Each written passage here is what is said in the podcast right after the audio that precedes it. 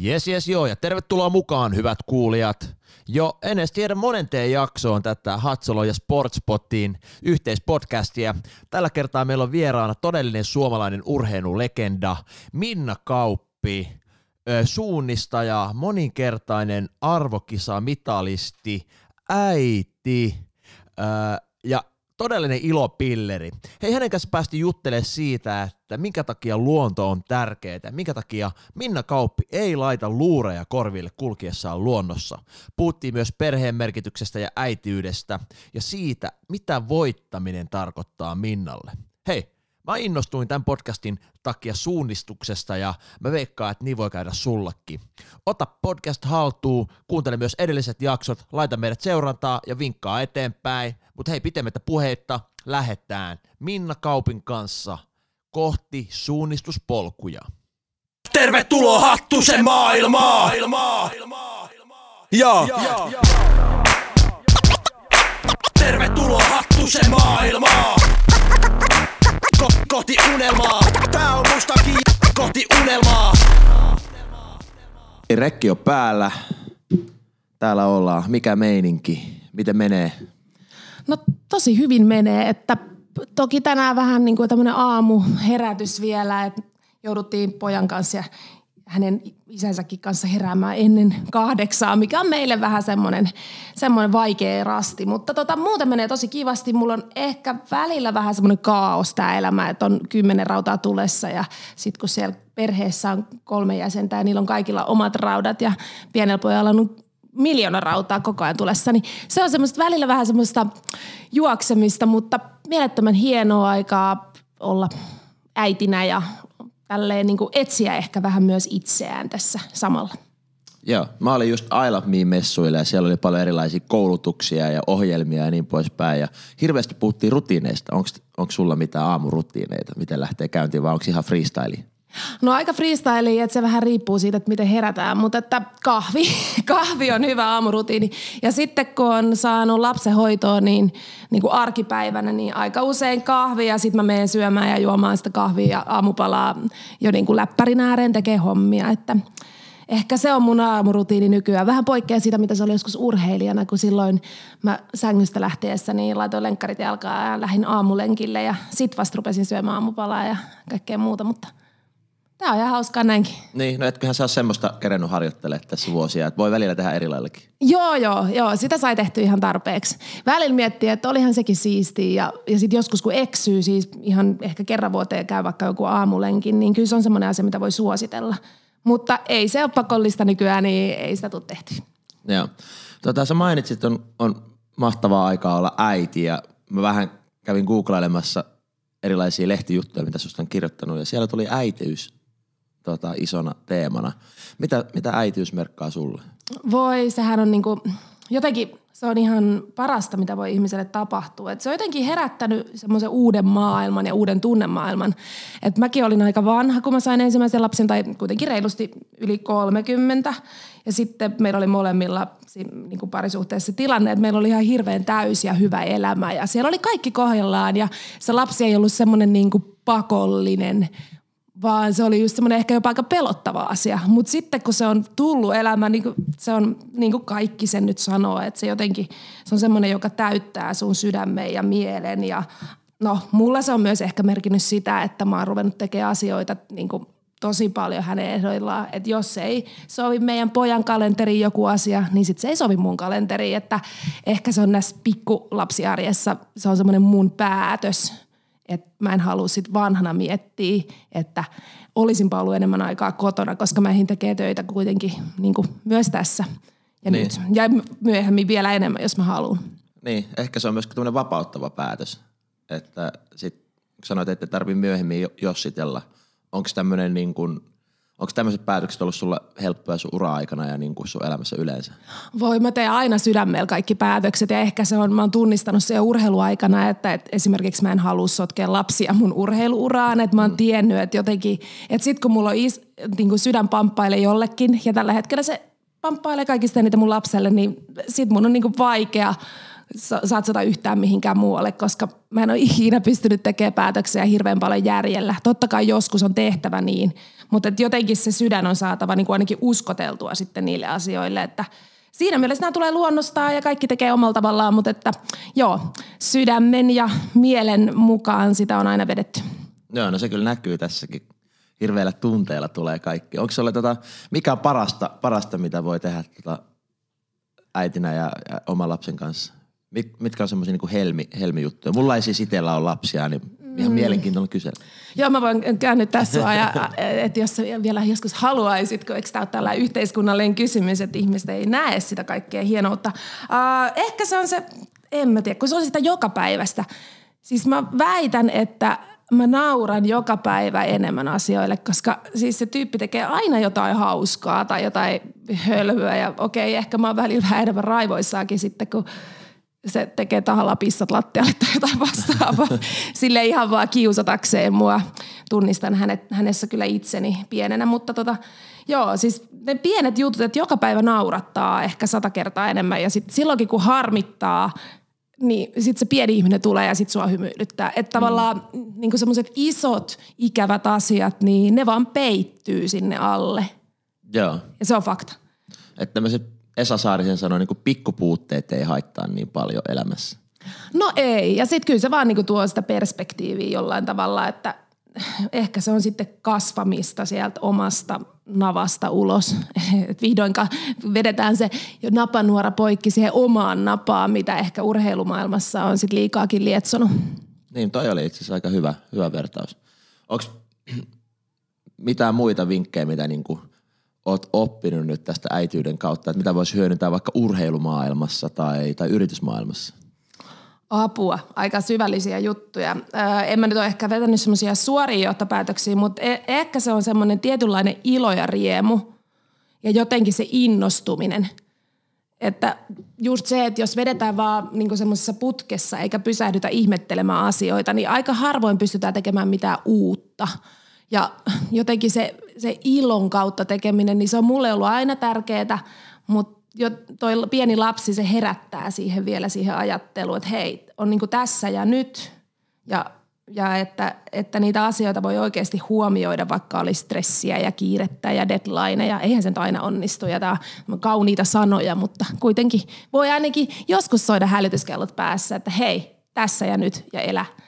Niin, ei kai se sitä tarkoita, että, että aina onnistuu joka jutussa, mutta jos se tiedostaa vähän asioita, niin sitten ainakin ehkä silloin tällöin onnistuu näin mä ainakin ajattelen sen oman tanssin kautta, että ei nyt joka kerta ole täydellistä, mutta pyrkimys voi olla silti sinne tiettyyn suuntaan. Tota, öö, tässä samassa jutussa, mistä mä luin, niin puhuit paljon niin kuin metsästä. Minkälainen sun suhde on metsää ja luontoa? Tietysti lajin kautta sä oot varmaan siellä niin könynnyt aika paljon, mutta – Mä en ole ikinä könynyt, mä oon mennyt siellä niin kuin joku tota, kauris tai ainakin tavoite on ollut olla niin. semmoinen ylväs hirvi, joka ei joudu edes katsoa jalkoihinsa, mutta ää, joo, siis luonto on ollut mulle silleen pienestä asti tosi tosi iso ja tärkeä asia ja mä oon kasvanut siihen, että luonto on tärkeä ja sitä pitää kunnioittaa ja se näkyy mun kaikissa valinnoissa. Ja se on tullut ehkä sitten eniten isän kautta, joka on semmoinen tosi luontohenkinen ja me ollaan käyty marjassa ja sienessä ja hän on ornitologi, eli lintu, lintubongari oikeastaan, tai oikeastaan semmoinen ihminen, joka vaan niin haluaa löytää uusia kasveja ja lintuja ja oikeasti hengaa siellä metsässä niin nyt eläkepäivillä varsinkin tosi paljon. Niin totta kai se on vaikuttanut muhunkin, että mulle se luonto ja metsä on ollut siinä mielessä tuttu paikka ihan lapsesta pitää ja mä oon oppinut sitä kunnioittamaan ja oppinut niin rakastamaan metsää. Ja se on, mitä mä ehkä joskus aiemminkin sanonen, niin jotenkin – mä en ole aina tykännyt suunnistaa. Siis edes silloin, kun mä olen huipulla, mä oon välillä väsynyt siihen touhuun ihan täydellisesti. Mutta mä oon aina rakastanut olla metsässä. Jotenkin siellä on mun mielestä semmoinen vapaus ja jotenkin se hiljaisuus ehkä ja, ja se, että sä juokset siellä ja sä oot vaan sinä ja sun ajatukset, niin se on mun paikka ehkä sitten meditoida. Mä en mm. ajattele sitä välttämättä meditointina, mutta se on semmoinen paikka, missä on niinku vapaus ajatella ja sen takia mä en ikinä laita korvanappeja tai luureja korville, koska jotenkin – jos sielläkin täyttää sen niin kuin hiljaisuuden ja ne luonnon ääret sillä melulla, niin en mä tiedä kuuleeko ihminen koskaan itseään. Ja sä et laita gangsteräppiä soimaan samalla, kun sä painat tonne. No en, joskus harvoin treenatessa niin kuin tosi synkkää keli, jos on ollut ja sataa ja on tota, mustaa, niin joo, mä joskus jotain musiikkia kuunnellut. Kyllähän sekin tuo ihan hyviä fiboja, mutta ehkä, ehkä mä oon tietoisestikin aina ajatellut, että jotenkin sitä melua ja kännykkä esimerkiksi, niin, sitä, niin se on mulle semmoinen no-no, että ei metsään, ei lenkille mukaan kännykkää, jos ei ole ihan pakko. Mm, sen takia kannattaa varmaan osaa vähän suunnistaa sitten, että pääsee metsästä poiskin, jos ei ole mapsit käytössä tuosta kännykästä. No tutuilla poluilla pystyy joo ja voihan sen nyt sitten ottaa mukaan, jos pelottaa, mutta eihän noin edes kestä noin kännykät sellaisia luonto-olosuhteita välttämättä, että sit sä oot jossain varsinkin tunturissa, niin ensinnäkään siellä ei ole kenttää, että Niin, kyllä. ennemmin ottaisit sen paperikartan mukaan. Kyllä. Se ei piippaa. Niin, ei piippaa kyllä. No, meillä oli myös suunnistusta. Meidän liikunnanopettaja opetti meille suunnistusta. Me oltiin tuolla Jyväskylän Laajavuoren metsissä tota, pyörimässä. Ja se oli aina, niin, siinä oli siisteintä se, että se oli vapaa-ajassa tehdä itse päätöksiä. Puhuttiin nopeasti ennen kuin laitettiin mikit päälle tuosta kulttuurista. Niin miten sä koet, että teillä on ollut tämmöinen treenikulttuuria ja niin kuin, että miten ehkä eroa johonkin muihinkin lajeihin? No joo, siis toi suunnistusmaailma on semmoinen tosi maanläheinen ja semmoinen perhekeskeinen laji, että se johtuu myös siitä, että sitä niinku harrastetaan ihan vauvasta vaariin ihan oikeasti. Että kisoissakin käy ne, siellä on 90 sillekin sarja, se on niinku ihan mielettömän hienoa. Niin se, on niinku, se tekee siitä kulttuurista semmoisen aika lempeän ja sitten semmoisen, äh, totta kai kilpailijat kilpailee ja on tosissaan ja itkee epäonnistuessaan, mutta jollain tasolla mä oon kokenut, että esimerkiksi verrattuna mun toiseen lapsuuden lajiin hiihtoon ja yleisurheiluun, että siellä ei ehkä samalla tavalla niin kuin mennä semmoisella piiskurimeiningillä ja semmoisella pakolla, vaan mm. jotenkin ehkä löydetään se urheilija sit luonnostaan.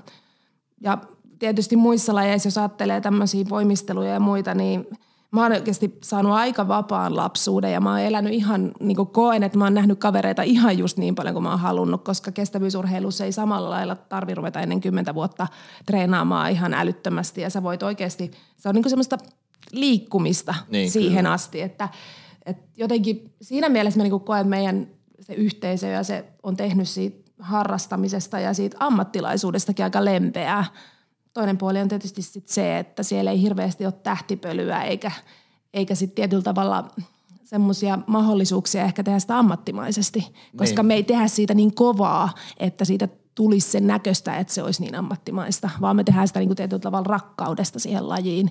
No kaikkihan tekee rakkaudesta niin. lajiin, mutta ehkä se, niin kuin se sanoma on se, että siellä on se pehmeys ja lempeys. Niin, mä en ole kyllä nähnyt yhtään tämmöistä hashtag beast mode suunnistusvideoa vielä Instagramissa. Et ehkä se on niinku tommonen kanssa. Öö, käyt sä vielä suunnistaa?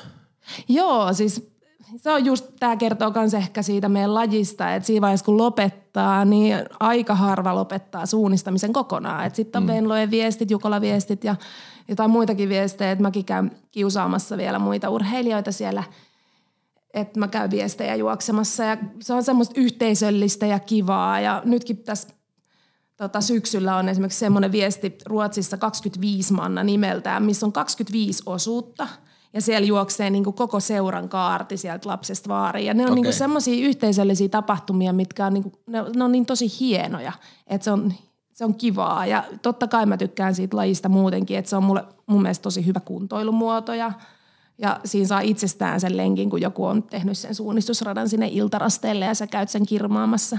Mutta enhän mä nyt enää silleen käy. Et ennemmin niin arjessa niin nopeampihan se on sitten käydä vaan huitasee joku lenkki tai näin. Että useimmiten mun lenkki on se, että mä juoksen kolme neljä kilsaa, hakee päiväkodista poikaa kärryjen kanssa ja sitten me tullaan sieltä jollain potkupyörällä kävellen ja juosten sitten takaspäin.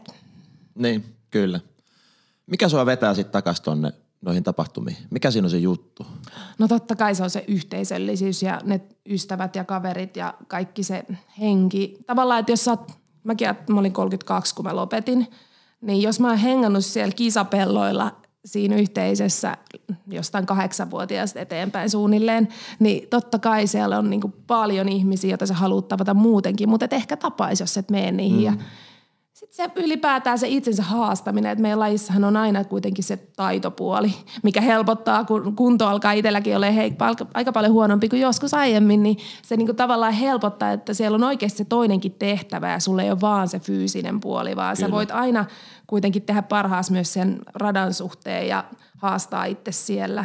Ja sitten mä väitän, että suunnistus on semmoinen laji, kun sä et voi ajatella muuta kuin niitä karttoja tai sitä tehtävää, sitä reitin valintaa, sitä havainnoida sitä luontoa ja metsää siellä, että minkälaisia muotoja siellä on, niin sä, se niin kuin irrottaa sut siitä sun arjesta hetkeksi sen takia. Ja mä luulen, mm. että sen takia se on myös tosi suosittu kuntoilumuoto nykyään.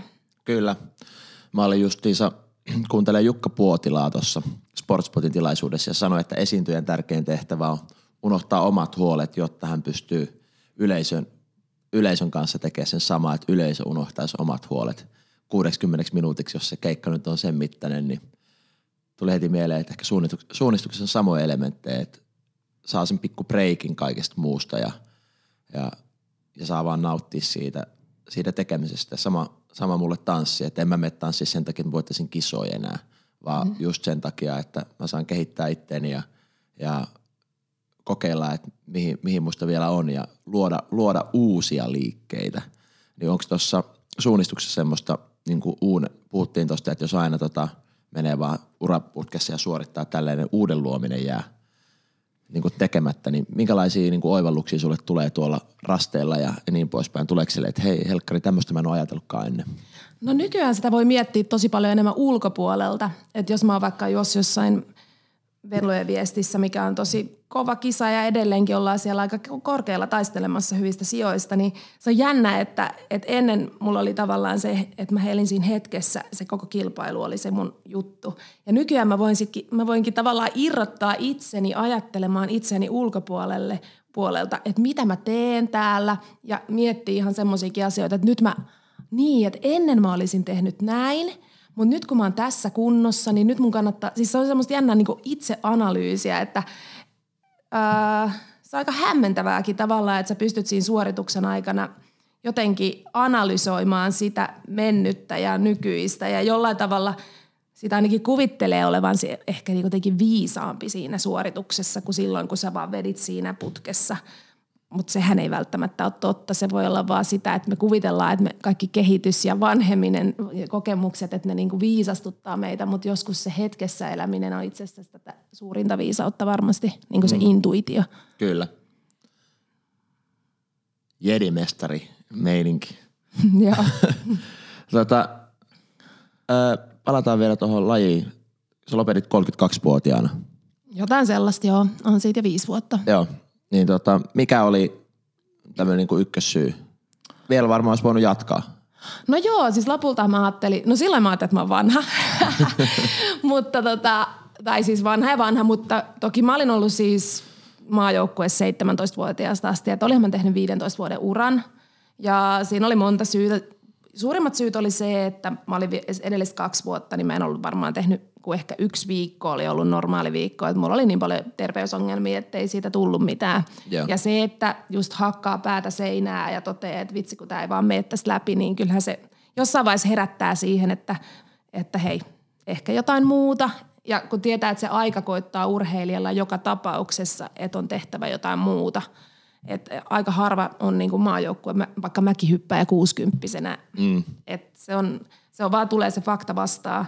Ja sitten totta kai naisurheilijalla siinä tulee myös ne biologiset faktat, että jos sä vähänkin mietit, että sä haluat lapsia, niin kyllä se vaan se paine alkaa koko ajan kasvamaan siitä, että, että ensinnäkin on räkännyt kroppaansa jo sen parikymmentä vuotta siinä, että mitä se on tehnyt sille asialle ja kaikkea muuta, muuta rupeaa miettimään, niin kyllä ne on semmoisia aika isoja asioita ja isoja ratkaisuja, minkä takia se tehdään. Ja yksi syy oli kyllä myös se, että oli mulla vatsa aika täynnä. Ei mulla ollut enää sitä samaa intohimoa ja oppimisen niin kuin meininkiä kuin mitä mulla oli joskus kymmenen vuotta aikaisemmin. Mm. Ja mikä musta on aika hieno kuulla, että jos sä puhut, että sulla on se tanssimisessa, että sä haluat vielä, vieläkin niin kuin venyttää niitä äärirajoja ja muita, niin mä en tiedä, mihin se sitten tavallaan omalla kohdalla kuihtuu. Nä, näinkö mä vaan niinku sen päätyseinän, että hei vitsi, en mä pää, pääse tästä niinku paljon pidemmälle. Tai en ole valmis tekemään niitä uhrauksia, millä mä pääsen pidemmälle. Niin. Ehkä mulla itsellä en mä enää niin paljon treenaa kuin aikaisemmin. En mä enää ole tuolla viittä tuntia tanssisalilla ja sit illalla uusiksi. Et ei, se, ei se ole silleen. Mutta ehkä se on löytynyt semmoinen tasapaino itselle, että ei edes tarvikaan tehdä. Ja enemmän just yrittää hakea jonkun muun kuin sen ultimaattisen suorituskyvyn kautta sitä tulosta ja menestystä. Et kun meidän lajissa, niin okei, siinä pitää olla tietyssä kunnossa, mutta se, että oot sä kaikkein kovimmassa kunnossa salilla, niin se ei tarkoita, että mitä siinä tanssilattialla tapahtuu. Et kuitenkin niin paljon meidän lajissa sun ei tarvi olla nopea, sun ei tarvi osata pyöriä eniten kierroksia, vaan aina puhutaan kuitenkin siitä, että sulla on musiikki ja miten sä pystyt reagoimaan ja tulkitsemaan sitä musiikkia. Niin siinä on semmoinen erilainen puoli, minkä on ehkä hiffannut ja sitten ei tarvii koko ajan vetää henkihieverissä, vaan pystyy ottaa myöskin rauhaa siihen tekemiseen, mikä on ehkä mua nyt auttanut taas pärjää uudestaan, että ei koko ajan tarvitse vetää kaasupohjassa kaikki juttui, koska vauhti tappaa. Niin tota, on, on myöskin ottanut, on löytänyt semmoisen uuden puolen itsestään. Niin onko se tavallaan sitä semmoista lempeyttä itseä kohtaa sitten? No joo, on. Ja sitten joka treenissä ei tarvitse jätkö yrittää kaikkia vaikeimpia juttuja, vaan on löytänyt sen, että ehkä, ehkä niinku simppeleiden asioiden kanssa ja niiden highlightaaminen siinä tanssissa niin toimii kanssa. Et ei tarvii niinku aina yrittää repiä itsestään kaikkea irti, vaan löytyy ehkä semmoinen no lempeämpi puoli tai, tai sitten semmoinen, mutta myöskin, että siellä löytyy niinku erilaisia, erilaisia tapoja tulkita sitä hommaa ja tehdä sitä hommaa. Et se on ehkä sitä kasvua tanssijana ja ehkä myöskin ihmisenä, että koko ajan ei tarvii niinku riehua ja silti homma toimii. Niinpä, vaikka joskus se riehuminenkin tekee ihan hyvää varmaan. Siis kyllä joo, kyllä mä tykkään riehua, ei se, ei se silleen, mutta 24-7 riehuminen, se on aika kuluttava. Mutta toi on varmaan tässä lajeissa kanssa niin erilainen. Jotenkin tanssissa monihan ei edes kilpaile. Mm. Ja silti on tavallaan valmis vetämään itsensä äärimmille. Kun jotenkin mä oon kasvanut just siinä maailmassa, että sulla on se joku tavoite, sulla on niitä pienempiä tavoitteita siinä välillä ja sitten sulla on se ultimaattinen maallinen tavoite siellä jossain kaukana, minkä sä haluat saavuttaa ja minkä eteen sä teet mm. töitä. Ja sitten tanssissa on jotenkin, se on jotenkin ehkä kokonaisvaltaisempaa se kaikki ajattelu tai se, että kun tavallaan, tai ainakaan siinä ei ole semmoista niin terävää kärkeä. Ehkä sulla on ollut, kun sä oot kilpailu. Niin. No siis tanssissa menee sillä lailla, varsinkin breikissä, että kaikkein kovimmat tyypit on niitä, ketkä ei käy kisoissa. Niinpä tietysti. Et ne on ne, ketkä vetää klubeilla ja näyttää kaikille, miten tämä homma vetää. Ja niitä ei edes kiinnosta käydä kisoissa välttämättä kovin paljon. Ja mä tuun siitä kulttuurista. Me ollaan aina siellä klubeilla ja, ja pienissä tan- tanssiringeissä, hämyisissä nurkissa ja siellä vedetään. Ja sitten mm. ne, ketkä käy isoillekin lavoilla, niin ei ne pärjää siellä ollenkaan. Koska siihen sä vaadit, sun pitää osata freestylaa ja tulkita ja olla hetkessä ja nauttia siitä joraamisesta ennemmin kuin siitä, että sä menet suorittaa temppuja lavalle. Ja se on taas iso semmoinen niin kuin ero, että et ei mua koskaan, niin kuin, en mä koskaan aloita breikkiä, vaikka mä lopettaisin kisaamisen. Se ei, niin kuin, ei se tavallaan toimi sillä lailla. Et se on ehkä iso ero moneen urheilulajiin myöskin. Niin Meillä- toki eihän mäkään Niin. ole lopettanut Niin, suunnistusta. Mä Ja siis- suunnistelen vieläkin, ja Kyllä. se on, koska se on kivaa. Kyllä ja niin näin. paljon kuin se on kivaa. Just näin. Ja nimenomaan ja tanssissa on ihan sama homma. Ja, ja, tota, et, ja nimenomaan minkä takia me mennään treenaamaan, niin ei sen takia, että, että tota, nyt mä haluan pistää itteni äärimmille joka kerta, vaan sen takia, että siellä on se porukka ja se on siistiä tehdä yhdessä. Ja se on helppo valinta tehdä. Et se on niin arvokasta, että sitä haluaa tehdä ihan niin kuin ilossa sui eikä tarvii uhrata mitään. Niin se on ehkä semmoinen, miksi siinä pysyy kunnossa ja sen takia vieläkin pärjää kisoissa. Et siihen on löytynyt semmoinen ilo siihen kisaamiseenkin. Ei tarvitse todistella mitään, että kuka on paras ja niin poispäin. Ja mä oon huomannut, että itse on ruvennut pärjää sen kautta, että ei ole silleen niin paljon kiinnostanut, voittaako vai ei. Mutta ehkä siinä on tullut vapaus sitten, että sen takia on pärjännyt, että ei ole pelännyt myöskään sitä lopputulosta. Niin ja siis kyllähän se jotenkin näkee ihmisestä, että tekeekö se sitä niin semmoisessa flowssa ja ilosta vai tekeekö se sitä suoritusta tavallaan Kyllä. vaan niin kuin teknisesti ja suoritus edellä ja pakosta. Että kyllähän niilläkin saa niin kuin upeita suorituksia ja hienoja juttuja, mutta et ehkä se ei samalla niin kuin välity se tunne sitten, mm. mikä teillä on varsinkin. Suunnistaisi nyt ei ihan hirveästi mitä tunnetta jaeta, mutta kuitenkin se on se oma tunne tietysti tärkeä. Ehkä siinä voi olla uusi laji, niin kuin sä sanoit, kun menee kuin kauris metsässä, niin jaettaisiin myöskin tyylipisteitä, kuinka hienosti siellä niin kuin menee, ettei. Se voisi olla ihan hyvä. Kyllä, siis pakko sanoa, että jotkut on jotenkin, ne niin osaa juosta metsässäkin tosi paljon kauniimmin kuin toiset. Tiedätkö, jotkut oikeasti rymyää mm. ja menee ja sekin on semmoinen taito ja varmaan lahja. Niin, kyllä. Joo, mua sanotaan siis valkoisissa korjaillaksi, että mä menen kuin tankki tuolla lattialla. Et mä en, se kauneus ei ehkä kuulu tuohon muuhun, mutta siinä on sitten semmoista erilaista. Rujoa kauneutta. Ru- kyllä, just näin. Öö, en tiedä yhtään mitä on kysymys, mutta ei se mitään. Mikä Kysy tota. Tai sitten puhutaan vaan jotain. Joo, joo. Nyt mä muistan. Tuosta tota, voittamisessa puhut paljon ja ehkä tuohon uran, uran käännekohtaan, kun mietit, että jatkatko vai ei. Ja mainitsit tuossa, että tuli vähän maha täyteen. Luin, että 27 arvokisamitalia. Pitääkö paikkaansa? Jotain sinne päin. Jotain sinne päin, joo. Se ei ole se, tavallaan tossakin homma, että ei, kuitenkin se on aina se hetkellinen voitto vaan, että en mä ole niinku laskenut ja muistellut niitä niinku viikkokausia tai nytkään niinku taaksepäin kelannut aikaa ja miettinyt, että ai kun mä voitin silloin ja silloin, että aika moni voitto on myös unohtunut jo tällä Niin. matkan varrella, mutta joo, kyllä siis mä väitän, että tuossa voittamisessa on perimmäinen juttu on se, että kyllä niin kuin huomaa jo lapsena sen, että joku lapsi rakastaa kilpailua ja on huono häviäjä. Mä oon ollut aika äärimmäisen huono häviäjä ja rakastanut äärimmäisen paljon kilpailua. Ja kyllähän se on niin kuin, ja siis se on varmasti niitä yksiä söitä, minkä takia musta on tullut sit jostain voittaja, koska tavallaan mä, mä en ole niin kuin halun, mä en ole kestänyt sitä häviämistä. Mm. Et jo, se on niinku heijastunut ihan kaikkiin lautapeleihin, ihan mikä vaan. Niin kyllä säkin varmaan tiedät ihmisiä, en tiedä oletko itse, mutta tiedät lapsia ja nuoria, jotka niinku tavallaan on niin intensiivisesti siinä kilpailussa mukana, että se voi olla haastavaa se häviäminen. Niin kyllä. Joo, mä moni, nyt kun on tehnyt noita telkkari, muutamia telkkarisarjojakin, Fort Boyard ja niin, niin poispäin, niin jotkut ottaa kyllä aika raskaasti ne, jos ei onnistu ja ei pärjääkään. Tiedän kyllä, tunnistan tämän tunteen. Mutta sitten tossa on se jotenkin, että äh, jotkut jää sitten sit rypemään siihen ja mun mielestä se on sitten se este sille kehittymiselle, että jos jää rypemään siihen epäonnistumiseen, kun kaikki kuitenkin epäonnistuu miljoona kertaa, mm. varsinkin urheilussa, niin epäonnistutaan keskimäärin enemmän kuin missään muualla. Niin jotenkin se, että siitä pitää myös päästä irti tai saada voimaa siitä häviöstä. Mm. Että nyt vitsi mä näytän. Että se on ehkä ollut se mun juttu, että – Mä oon ryssinyt tosi paljon. Siis mä haluan niin kuin joku tämmöinen vuoristorata ylös alas, että joko mä voitan tai sitten mä oon viimeinen.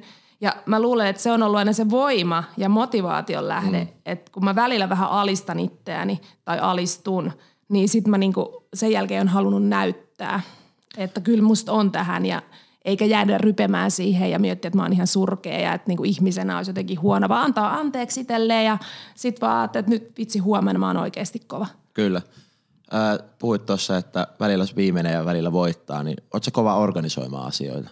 Mä oon järjettömän huono organisoimaan. Siis mä, mä oon ihan katastrofiorganisaattorina. Siis se, että ähm, mun harjoituspäiväkirjat, mitkä niinku suurimmalla osalla ihmisistä on tosi hienot ja systemaattiset Excel-taulukot, tai sitten ne tulee sieltä, niitä analysoidaan ja tehdään taulukoiksi ja muita, niin mä oon aika paljon niinku ihan huippuuran aikanakin, niin mä oon kirjoittanut esimerkiksi yliopistokalenterin alanurkkaa mun treenejä, ja mulla ei niinku ollut mitään semmoista järkevää suunnitelmaa, tai jos mä oon tehnyt suunnitelman, niin se ei ikinä toteudu. Mm.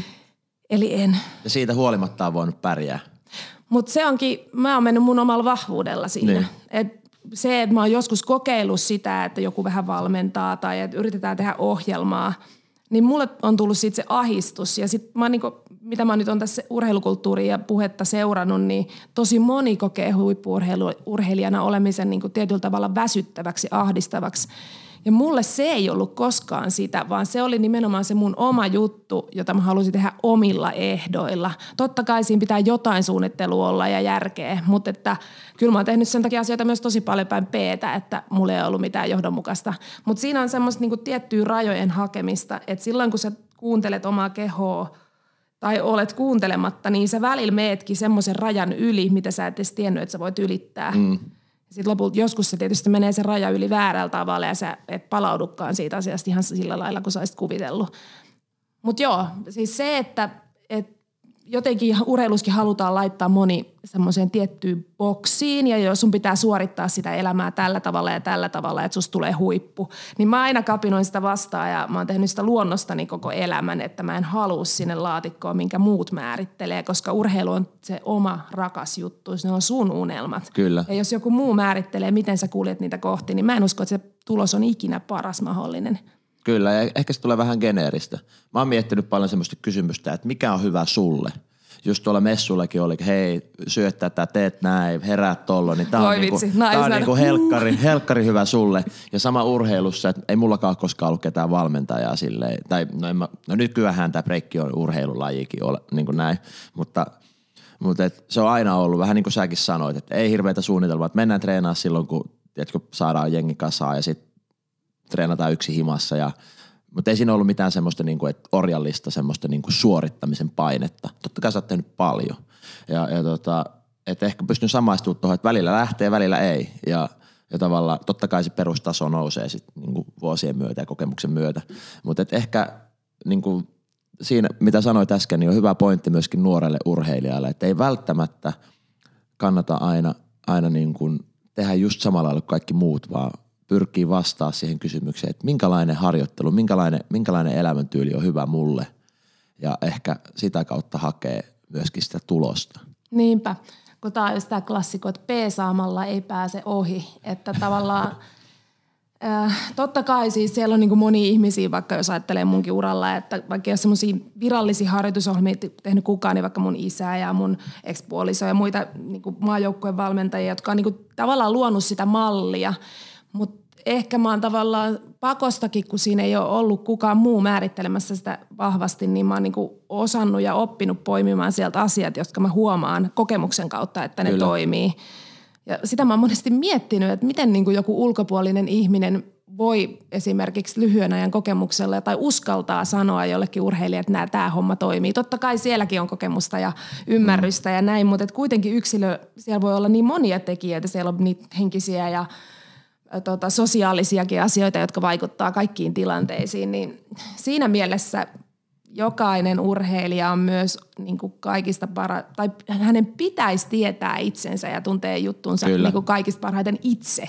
Kyllä. Et joskus pelottaa se, että kun on niin kuin tosi riippuvainen joku urheilija vaikka valmentajasta, eikä uskalla tehdä liikettäkään ennen kuin joku sanoo, niin se on ehkä semmoinen, että mun mielestä jopa valmentajan pitäisi siinä kohtaa vähän viheltää pilliin ja sanoa, että ei, että, että nyt niin kuin mietit itse, oikein niin kuin mm. katso sinne sydämeen tai keuhkoon tai mihin Niin. sä nyt ikinä haluat katsoa ja mieti, että mikä sulle olisi se paras juttu. Niin, kyllä. Mä aina mietin, no meillä ei niin breikissä tietysti mitään tämmöisiä lajivalmentajia, eikä kukaan niin pidä sua kädestä kiinni ja sano, että milloin me treenaa, mutta meillä on paljon workshoppeja, missä voisit käydä, jos huvittaa.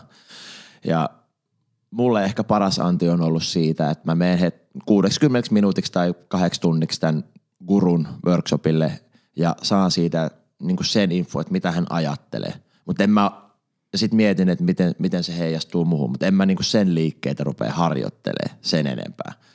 Muuta kuin sen ajan, mitä se nyt pyytää siinä. Että kyllä mä sillä tunnilla voin jumpata just niin kuin tämä, tämä guru haluaa.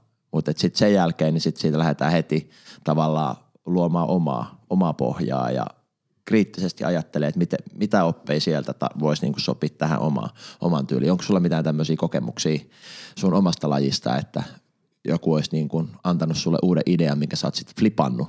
Breakissä on semmoinen sanonta, että learn the foundation and flip it.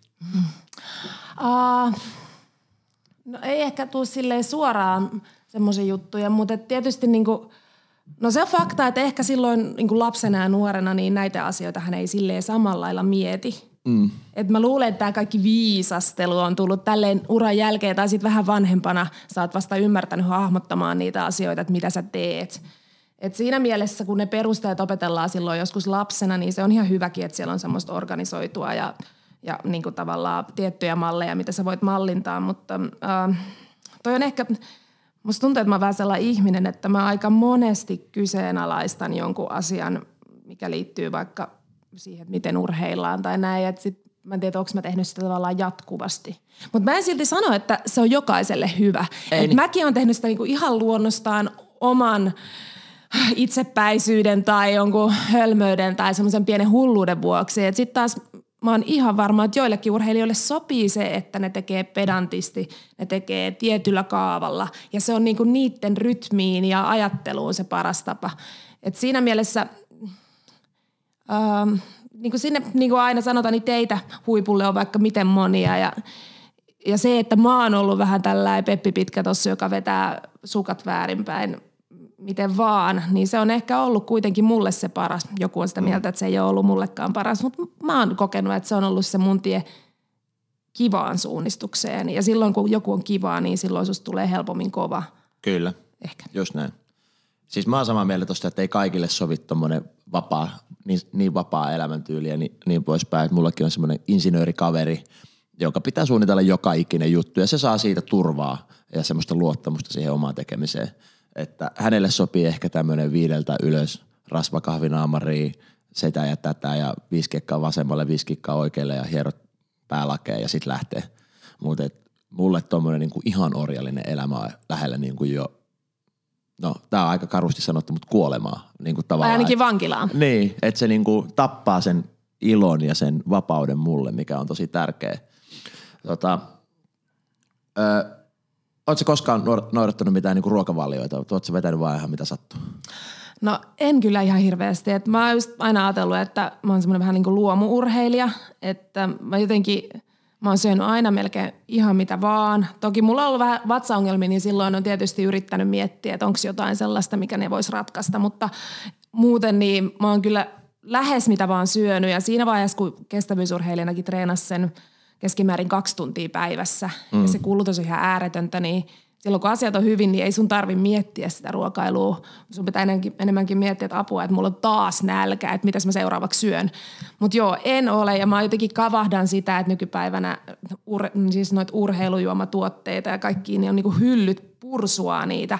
Ja siis mä voin kertoa, että mä oon niinku oikeasti arvokisoissa, kun mulla on välillä ollut viikossa se seitsemän starttia. Ihan oikeasti ihan siis jäätävän kovia viikkoja. Semmoisia, että itsekin tuntuu jo välillä, että mä jaksa tätä viikkoa loppuun. Mm. Niin silloin mä oon käyttänyt jotain palautusjuomia ja sellaisia, koska se on niinku, kuuluu siihen asiaan. Mutta muuten normielässä, niin en, en mulla ole mitään urheilujuomaa aina treenin jälkeen. Tämäkin on ehkä lajikulttuuriasia, että mä sitten niin juon sitä vettä, kun janottaa ja, ja näin. Että jotenkin tämäkin on semmoinen, semmoinen juttu, että mä oon niin kuin, että ei oikeasti normaali liikkuva ihminen niin tarvi sitä välttämättä sitä palautusjuomaa ja ei se välttämättä tarvi mitään urheilujuomaa ollenkaan. Niin. Et jotenkin mä, mä ainakin näen, että se on mennyt jotenkin överiksi kaikki nämä lisäravinteet ja muut. Et, et ehkä se huippuurheilija, ehkä mäkin olisin tarvinnut huippuurheilijana välillä vähän jopa enemmän, enemmänkin lisäravinteita, kun mä en niitä juuri käyttänyt, mutta Niin. Ah, Ehkä tämä on mennyt vähän vinoon, mä sanoisin, että kaikki noin ruokavaliot ja noin, niin se on ehkä sieltä jostain fitnessmaailmasta nyt noussut sitten esiin enemmän. Ja kuvitellaan, että kaikki urheilijat, kaikkien pitäisi jotenkin vetää jotain hiilihydraatitonta proteiinimättöä. Ja ei Niin. se todellakaan ole näin. Ja se on myös laji, lajikohtaista, että mitä sun Kyllä. kannattaa syödä ja tehdä. Joo, mua rupesi harmittaa just tuolla messuilla se, että siellä on niin paljon kaikkea, ne on aika kalliita. Sanotaan, että ihmiset ostaa sadoilla euroilla ja tiedän, tiedän omistakin asiakkaista, että sitten monella sitten tilit on tyhjänä, kun menee pillereihin ja pulvereihin rahat ja, ja, ja tämmöisiä. Ja, ja tota, Yleensä aina haetaan ihmettä sieltä purkista. Niin, niin, ja sitten kun, kun se- ei se tee sitä niin, kun oikein mitä tuommoista ihmettä ei välttämättä niin kuin edes ole olemassa. Et aina ehkä, miten mä oon miettinyt sitä, että monesti haetaan se ihme ja sitten luodetaan, että tämä joku juttu nyt ratkaisee mun ongelmat.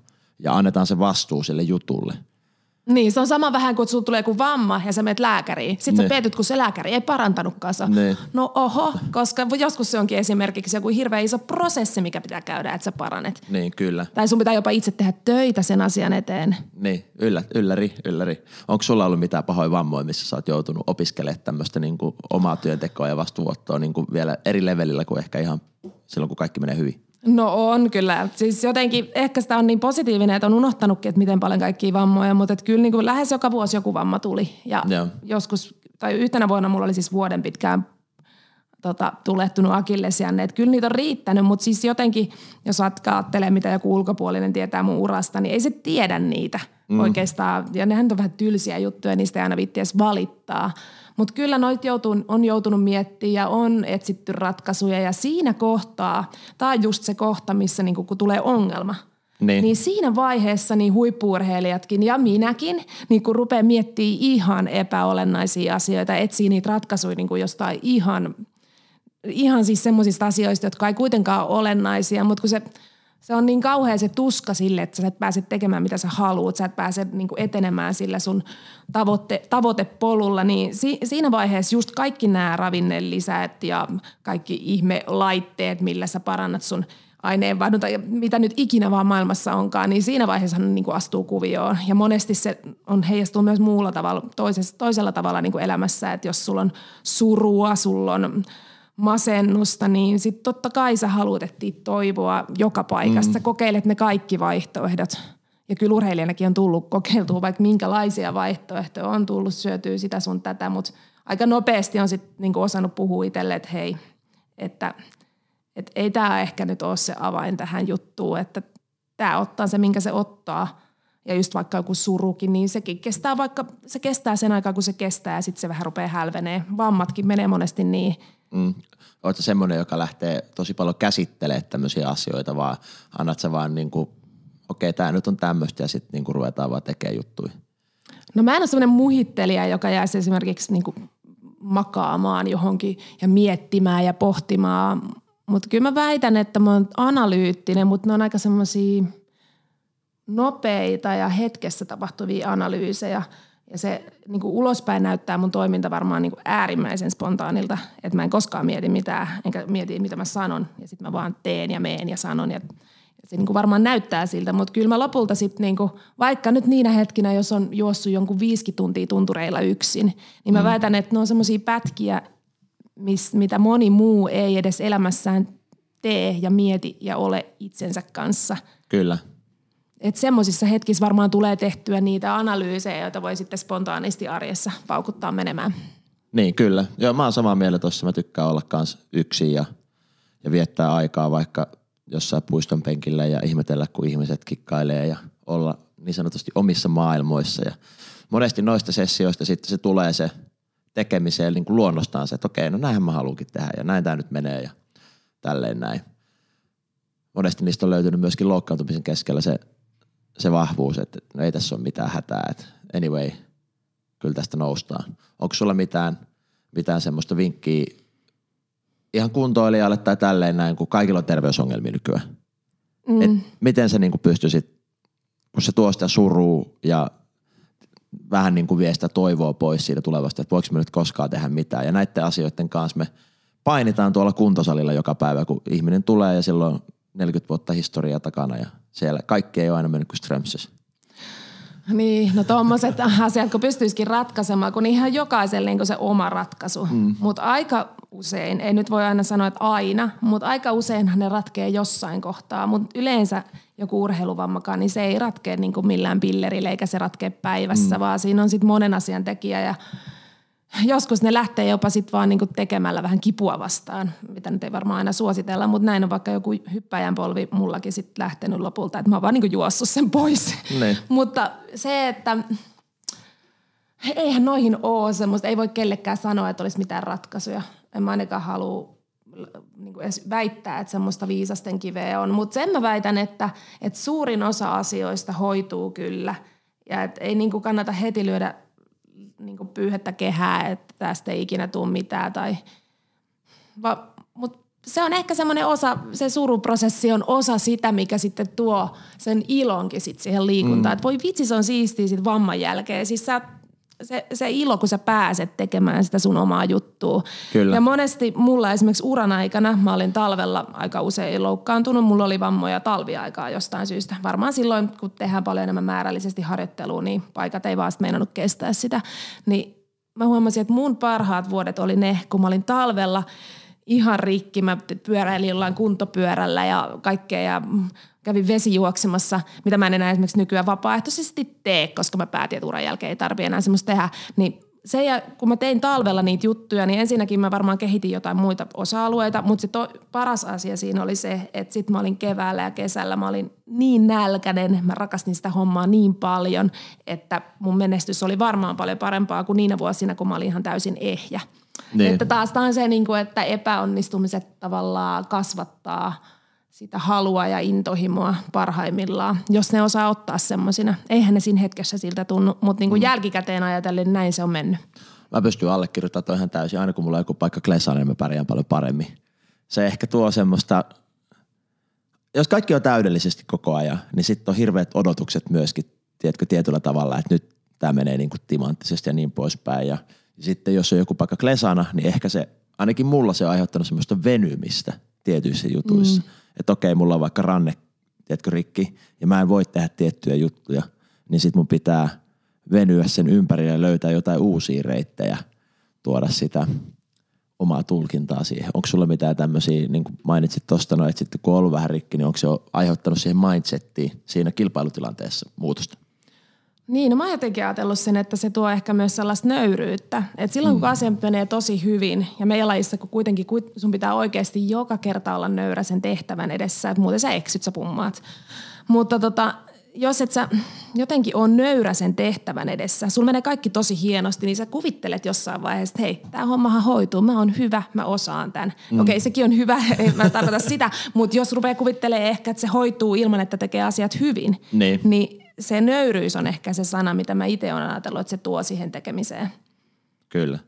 Miten sitten, kun sä oot kumminkin tähti, tähti ja voittanut ja niin tämmöinen superstar-suunnistuksen saralla, niin sitten kun tulee joukkuekisoja, niin onko siinä erilainen rooli? No mä, mä oon ollut siis lapsesta asti, mutta on laitettu ankkuriksi. Ja se on ollut, no kieltämättä siis mä oon ollut tosi hyvä ankkuri. Ja mä väitän, että mä oon ollut parhaimmillani niissä joukkuekisoissa – että vaikka mä oon tosi yksilöurheilija, niin kuin mä väitän, että ei musta olisi ehkä joukkueurheilija kuitenkaan tullut, niin ne viestit, niin ne on ollut mulle ne paikat, missä mä varmasti venyn. Että mä oon ehkä löytänyt niissä vielä isomman syyn la, niin kuin löytää semmoisia voimavaroja, mitä ei ole ollut, mitä mä en ole tiennyt, että mulla on ollut.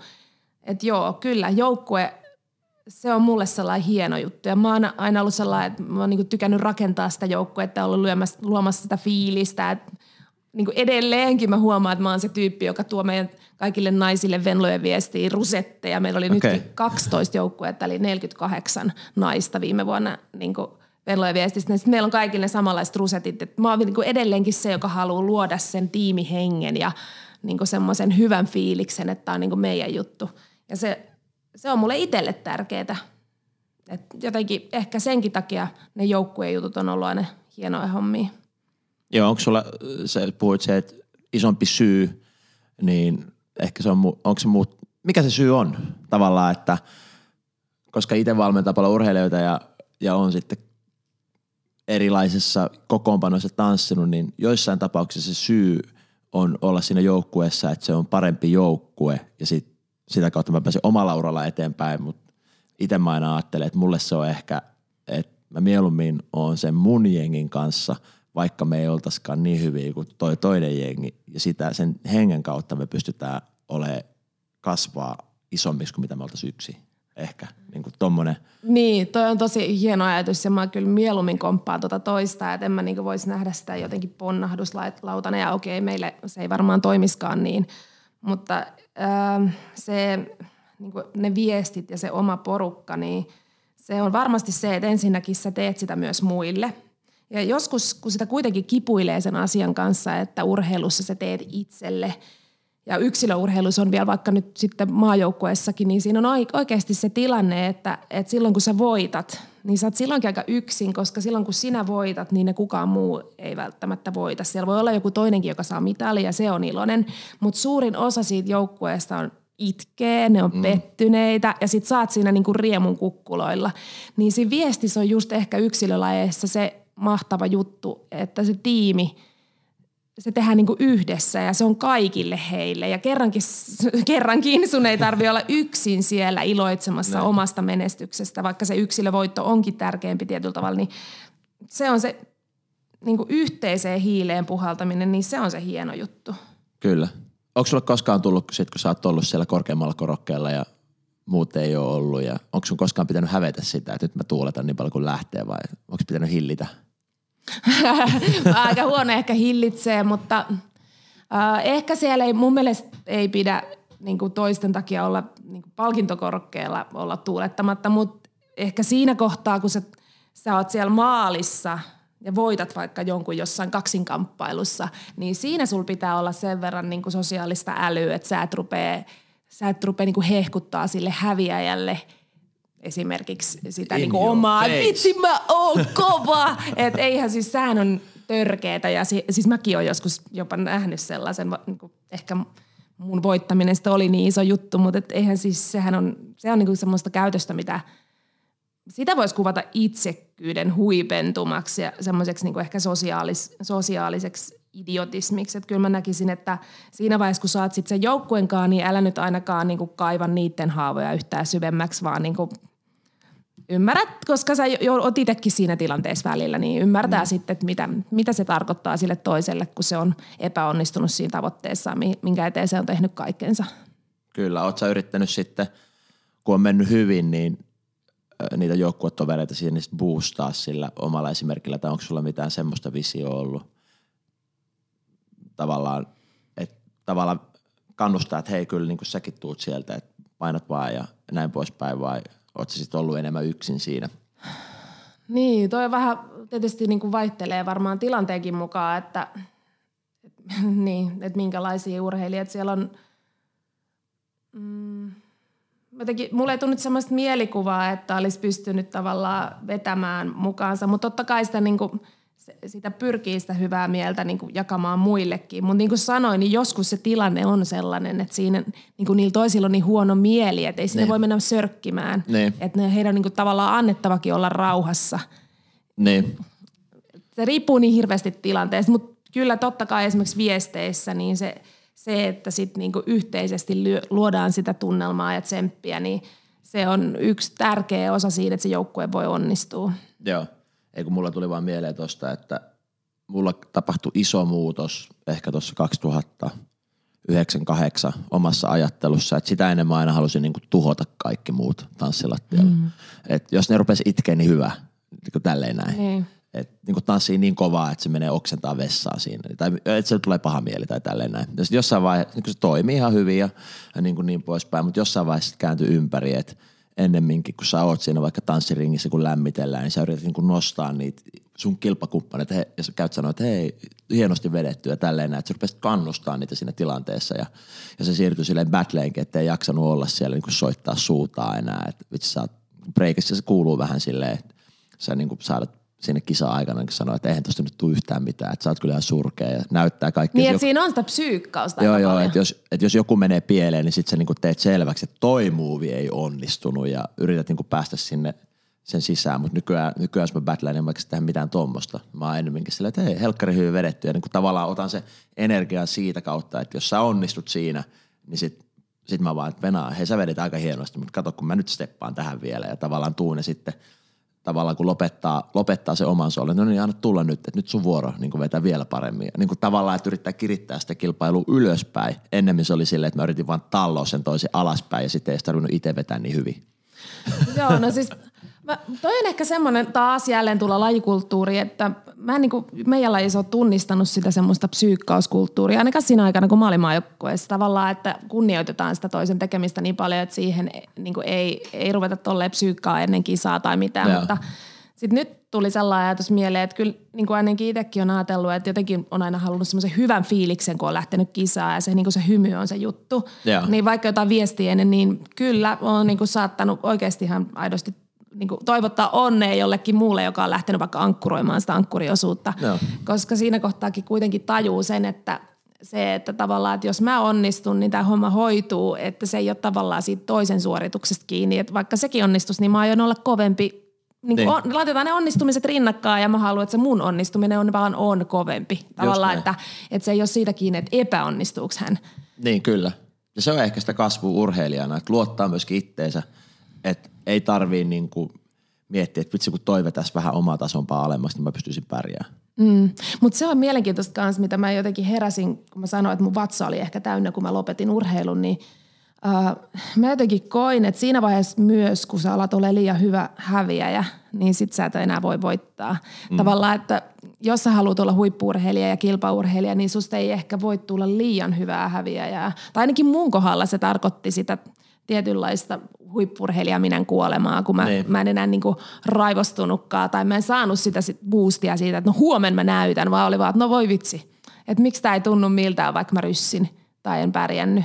En tiedä. Se on jotenkin, se on tosi haastavaa, kun urheilijakin, urheilijahan nimenomaan niin tutkii omaa mieltä ja on niin paljon enemmän joutuu jotenkin peilaamaan kaikkia tekoja kuin joku ehkä normaalissa työssä oleva ihminen, niin sitten se, että sä haluaisit olla hyvä ihminen, mutta jotta sä voit voittaa, niin sä et voi tavallaan olla liian kiltti tai liian semmoinen hyvä häviäjä esimerkiksi. Niin. Tai mä, niin kuin, mä näen, että siinä on semmoista ristiriitaa siinä ihmisyydessä.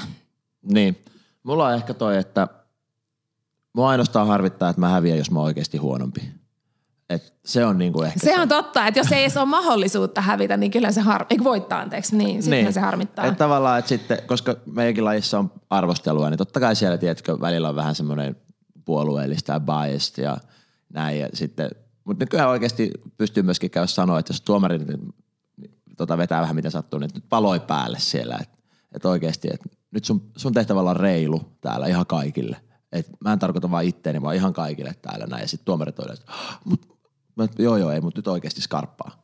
Että on niin monta vuotta ollut tuossa myöskin, että meillä on arvostelusysteemi, mutta sit sä voit kuitenkin, tiedätkö, vetää vähän sinne päin, mihin haluat. Esimerkiksi jos sä käyt Ranskassa kabaamassa, niin on aika vaikea voittaa ranskalaisia.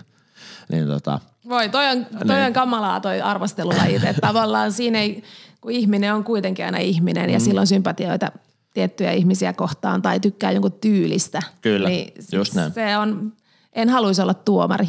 Joo, ja se on, se on vaikea. Itse mä koen, että mä oon aika hyvä tuomari, että pystyy olemaan silleen kuitenkin jollain tasolla objektiivinen ja pitää kuitenkin siitä myöskin omasta visiosta siinä tanssissa kiinni. Että et kyllähän arvostelulajissa niin jossain määrin sun pitää myöskin sen pelata siihen, mitä sä ajattelet siitä. Mutta toikin on, ei toi ole objektiivisuutta. No ei, no, mut, Jos on mut, oma visio niin, tavallaan niin, siitä, kyllä. mikä on kaunista, niin silloin niin. se ei ole objektiivista. Mutta tavallaan, tavallaan niin kuin, että sä voi meillä on tietyt systeemit, mitä sä tuomaroit, mutta sitten koska siinä on se taiteellinen puoli myöskin ja tämmöinen, niin sitten sä et voi niinku ruveta laskea, kuka vetää enemmän kierroksia, mm. vaan siellä on myöskin se puhtaus ja sielukkuus ja niinku tämmöinen näin. Ja sit, sitä sä et ehkä pysty päättää, että mikä on sulle sielukasta ja mikä on mulle sielukasta mm. ja tälleen näin. Mutta sen sä pystyt päättämään, että onks tällä ihmisellä jotain semmoista ekstraa, tiedätkö, mikä näkyy siinä hommassa. Ja sen mä haluan esimerkiksi itse pitää kiinni aina. että kaikki tuomarit ei vaikka katso sitä, mutta et kyllä mä oon silleen, että jos toi pystyy niinku jotenkin herättää tunteita jengissä ja mussa, niin siitä saa niinku pointsei. Kyllä. Niinpä. Ja tämä on varmaan semmoinen just karismakysymys, ja mm. mitä vaikka esiintyvillä taiteilijoilla, että joillain sitä on ja jotkut on teknisesti äärimmäisen taitavia, mutta sitten niillä ei ole just jotain sitä, mikä mikä meneekin syvemmälle kuin tähän kuoreen. Kyllä, kyllä. Hyvä. Me ollaan höpötelty yli 50 minuuttia. Hyvä. Nämä on ollut tämän, tämän mittaisia. Ja tuli aika paljon mielenkiintoisia hommia. Ehkä toi oli hauska toi, mikä on hyvä sulle, oma polku. Mm. Niin se oli semmoinen, mikä ainakin mulle jäi päällimmäiseksi mieleen. Jos ei sua halua johonkin puhumaan voittamista tai mistä tahansa aiheesta, niin miten sut saa kiinni? Teet sä tämmöisiä hommia? Joo, kyllä mä jonkun verran teen näitä, että äh, mulla on omat kotisivut minnakauppi.com ja sitten Sportspotin kauttahan me vedetään näitä kanskeikkoja ja sieltä on sitten helpompi saada vähän muutamia muitakin esiintyjä, jos haluaa samaan, samaan palettiin. Kyllä, voin suositella.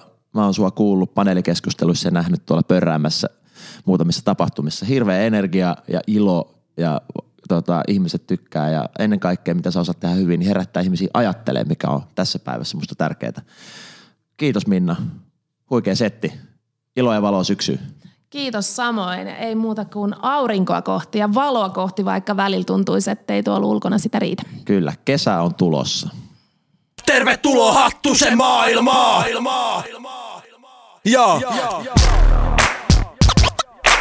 Tervetuloa Hattusen maailmaan! Ko- kohti unelmaa. Tää on musta kohti unelmaa.